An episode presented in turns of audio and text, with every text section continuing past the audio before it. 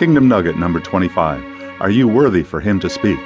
Many people who don't hear Jesus speak to them feel they are not worthy of this honor.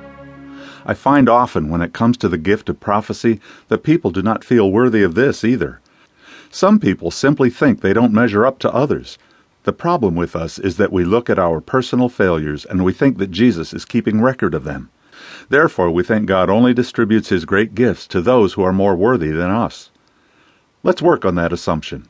The Apostle Paul said that he was the chief of all sinners, yet this man wrote most of the epistles in the Bible. He was used mightily by God, and he spoke about God's gifts more than any other person in the Bible. He operated continually in his gifting. His conversion was spectacular, and his ministry was even more so, because his relationship with his Lord Jesus was so very intimate. How is any relationship developed? Only by developing personal intimacy. This requires two people being so comfortable together that they can talk frankly together about anything. That type of relationship is exactly what God wants to engage in with us, because we are His kids. For the purposes of this book, we have covered the parable of the Good Shepherd. We have established that you are indeed a sheep, and so you have a right to hear Jesus your shepherd. We have established that other saints, all through the history of the church, have heard from Jesus. It is your right, and yet, if you don't grab hold of this right, you could possibly go all through your Christian life without ever hearing Jesus speak to you.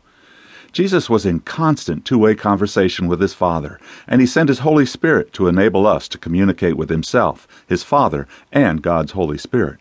There are so many verses in the Bible that tell us we are worthy of the love of God. The gift of hearing Jesus is open to every believer. We each need to firmly grasp this truth. We must accept that we are loved and precious to Jesus. I know that when I received revelation of how much Jesus really loves me and how awesome his grace is towards all those he died for, then I rightly concluded that Jesus wants a proper relationship with every one of us. Heavenly Father, you have made us worthy through your precious Son, our Lord Jesus Christ. Your Son came and died so that we might communicate again with you like you originally intended in the Garden of Eden.